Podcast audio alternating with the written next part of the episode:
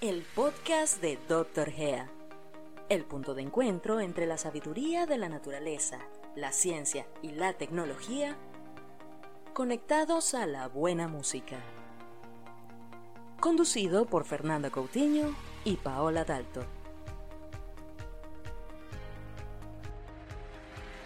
Fernanda Coutinho es doctora en medicina y química farmacéutica. Cuenta con un posgrado en bioneuroemoción y ofrece toda la información referente al uso medicinal del cannabis. Paola Dalto es una reconocida DJ y melómana vieja escuela. Ha asistido a más de 50 festivales alrededor del mundo y brinda los más interesantes datos musicales el podcast de Dr. Gea. Hola, soy Paola Dalto y estamos hoy conversando sobre Ariana Grande y les vamos a contar algo que sucedió con esta artista que fue el 22 de mayo de 2017 cuando cambió su vida para siempre. En aquel momento, la cantante acababa de terminar su concierto en Manchester cuando un terrorista suicida detonó un artefacto explosivo. Mató a 22 personas y dio a cientos más y a la estrella pop le ha costado en su momento, en aquel año, abrirse acerca de lo que es el padecimiento de estrés postraumático. Nosotros adoramos el trabajo que lleva adelante esta estrella pop, lo que es su gran talento y muchas veces se ha comparado su voz con grandes artistas como Whitney Houston o Mariah Carey. Pensemos que también esa capacidad de llevar a los agudos que lleva su voz y transmitir las emociones la ha puesto en el lugar que se encuentra hoy, siendo una de las estrellas más queridas. Pero claro, ese episodio eh, le trajo a ella todo lo que es un padecimiento de estrés postraumático. Lo primero que Ariana Grande nos contó es que en su momento ella dijo que no creía que alguna vez pudiera como hablar del ataque y no llorar, Imagínense para cualquier persona que tenga que pasar por un episodio así, ¿no?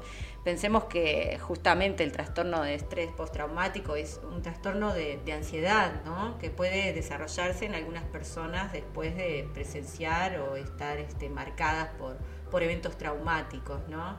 En su momento ella incluso en su Instagram nos compartió hasta los estudios que estaba llevando a cabo para ver y lo que era realmente este diagnóstico y cómo ella llevarlo adelante. Y claro, esos estudios mostraban los cambios en el cerebro de pacientes con estrés postraumático, este, van dejando su marca y que justamente el trauma puede llegar a cambiar la forma en que el cerebro responde a los estímulos emocionales relacionados con, el trauma. Lo bueno es que ella siempre ha seguido adelante y por sobre todas las cosas este, declaró que conoce a las familias que sufrieron ese atentado en su, en su recital, conoce a sus fans y a todas las, personas que este, habían experimentado ese show, ella les dio palabras de aliento. Y en un momento me encanta porque ella supo también colocarse desde un lugar donde sentía que no debería estar todo hablándose de su propia experiencia, porque ella quería eh, justamente focalizar en las personas que también habían sufrido lo peor en ese, en ese recital. Y lo bueno también es que ella haya podido mostrar sus límites y eso es algo que nos gusta porque lo dijo, lo dijo de esta manera. Algún día, cuando esté más curada, podremos hablar sobre esto. Y está bueno que ni cerró la puerta ni dejó de hablar, pero también le dio lugar a las familias que eh, sufrieron la pérdida de sus, eh, justamente sus hijos, las mamás que estuvieron hablando de, lo que sucedió allí y que tuvieran un lugar para poder expresarse. Y siguió adelante porque dos años después, en asociación con el servicio de asesoramiento online que se llama BetterHelp, la estrella pop anunció en sus redes una alianza. Y en esa alianza, ¿qué hizo? Le donó un millón de dólares para que esta ayuda online pudiera brindar una ayuda gratuita justamente a las personas que necesitaran terapia. Eh, me encanta también que ella supo ampliar este, donación, ampliarlo en todos los sentidos, porque ahí ya dijo que cualquier persona que tuviera algún trastorno mental o inquietudes de salud mental también podía recurrir a Better Help Online para tratarse. Y la nota curiosa de todo esto es que seis horas y cuatro millones de likes después, Better Help y Ariana Grande anunciaron que estarían donando dos millones de dólares más. El podcast de Dr. Gea. Una forma diferente de conectar con tu salud.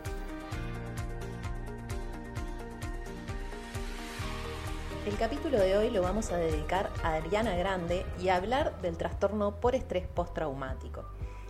Este es un trastorno que se presenta en personas que han vivido una experiencia traumática como la exposición a la muerte, a lesiones graves o incluso a la violencia sexual y que luego presentan recuerdos angustiosos que se presentan en forma recurrente, donde se revive de forma involuntaria y continua la escena traumática.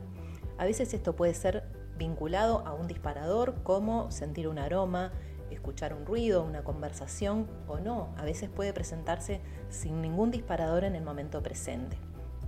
Se empezó a estudiar este trastorno en víctimas de la guerra.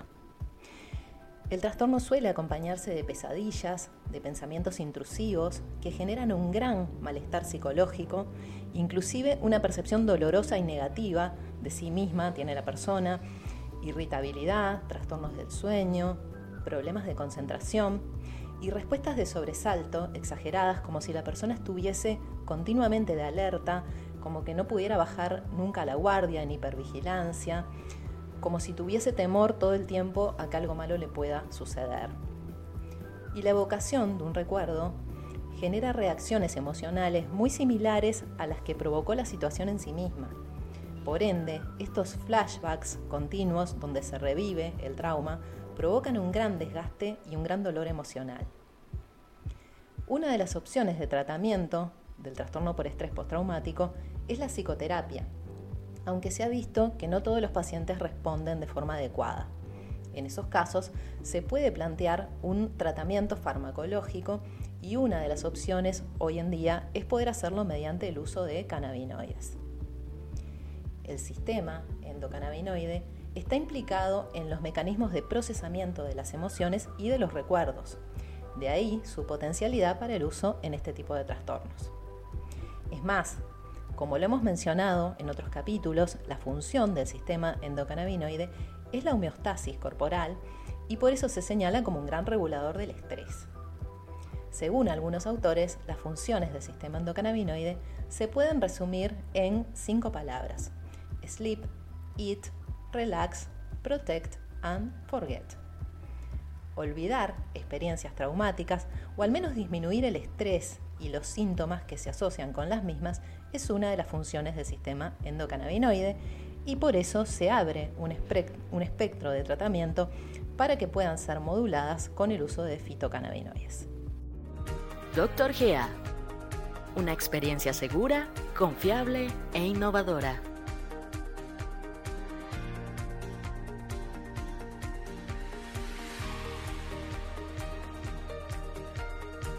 Creo que de todo lo que nos contaba Fernanda lo tenemos que tener en cuenta para poder también transmitir a personas que lo necesiten o como hizo Ariana Grande en todo caso, hablarlo, ¿verdad? Para poder inspirar a otras personas. Eso es lo importante, cada uno desde su lugar poder inspirar para poder ayudar. Y como decimos siempre por acá también ayudarnos a ayudar, que es muy importante realmente. Por supuesto, no, no es necesario haber estado en la guerra para tener un trastorno por estrés postraumático ni haber vivido un atentado terrorista. Hay muchísimas situaciones, es algo que se ve muy prevalente, eh, inclusive a veces presenciar eh, una situación, aunque la persona no la haya vivido en primera persona, puede generar el trauma, a veces puede ser algo que le sucedió, por ejemplo, a un familiar, pueden ser cosas como un accidente de tránsito, hay un, un, sinnúmero de cosas que pueden disparar este trastorno y me parece que es muy importante hablar del mismo, saber que existe, para poder buscar eh, las herramientas. Sí, saber pedir ayuda, que es muy importante porque si como persona eh, sentís que eh, necesitas ayuda hay que pedirla, ¿no? Porque también es una manera de, de librarse también de ese juicio personal que a veces podemos llegar a hacernos las personas cuando no sabemos lidiar con, con problemas así, ¿verdad? Y es muy importante justamente reconocer que necesitamos ayuda y saber pedirla.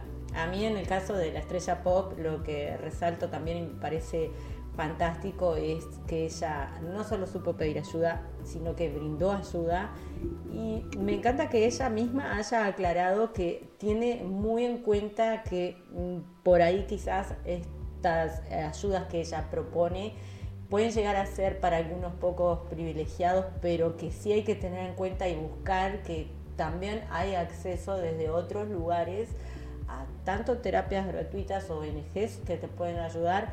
Y justamente ella cuando hizo esa donación contaba que eh, reconoce que la acción quizás no soluciona el problema a largo plazo, pero eh, realmente poder hacer algo así inspira y nuevamente volvemos a, resaltar el hecho de que puedes inspirar a otros a que lo hagan también.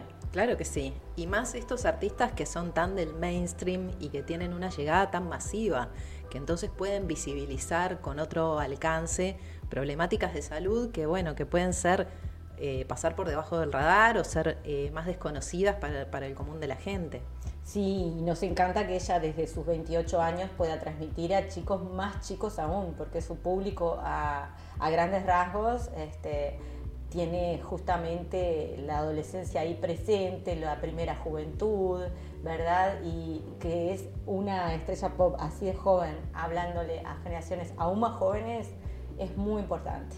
Sí y un gran registro, una potencia enorme en la voz eh, para hacer pop, para hacer eh, canciones melódicas. Realmente desde el punto de vista vocal es increíble lo que hace Ariana. Y puede lucirse como lo hizo en la última premiación con The Weeknd, donde cantaron en vivo y ahí eh, la colaboración que ellos tienen ella la hizo realmente estupenda, recomendamos para que la puedan buscar, escuchar, la agregamos a nuestra playlist Save Your Tears y estén atentos porque esa playlist además está lindísima, no este, duden en volver a escucharla, recuerden que la pueden buscar para seguir este, compartiendo lo que nombramos acá y también por supuesto ampliar este universo musical. El episodio del podcast que acabas de escuchar forma parte de la plataforma de Dr. Gea, un espacio de conocimiento científico, atención clínica digital y tratamiento natural. Para más información visita www.drgea.com.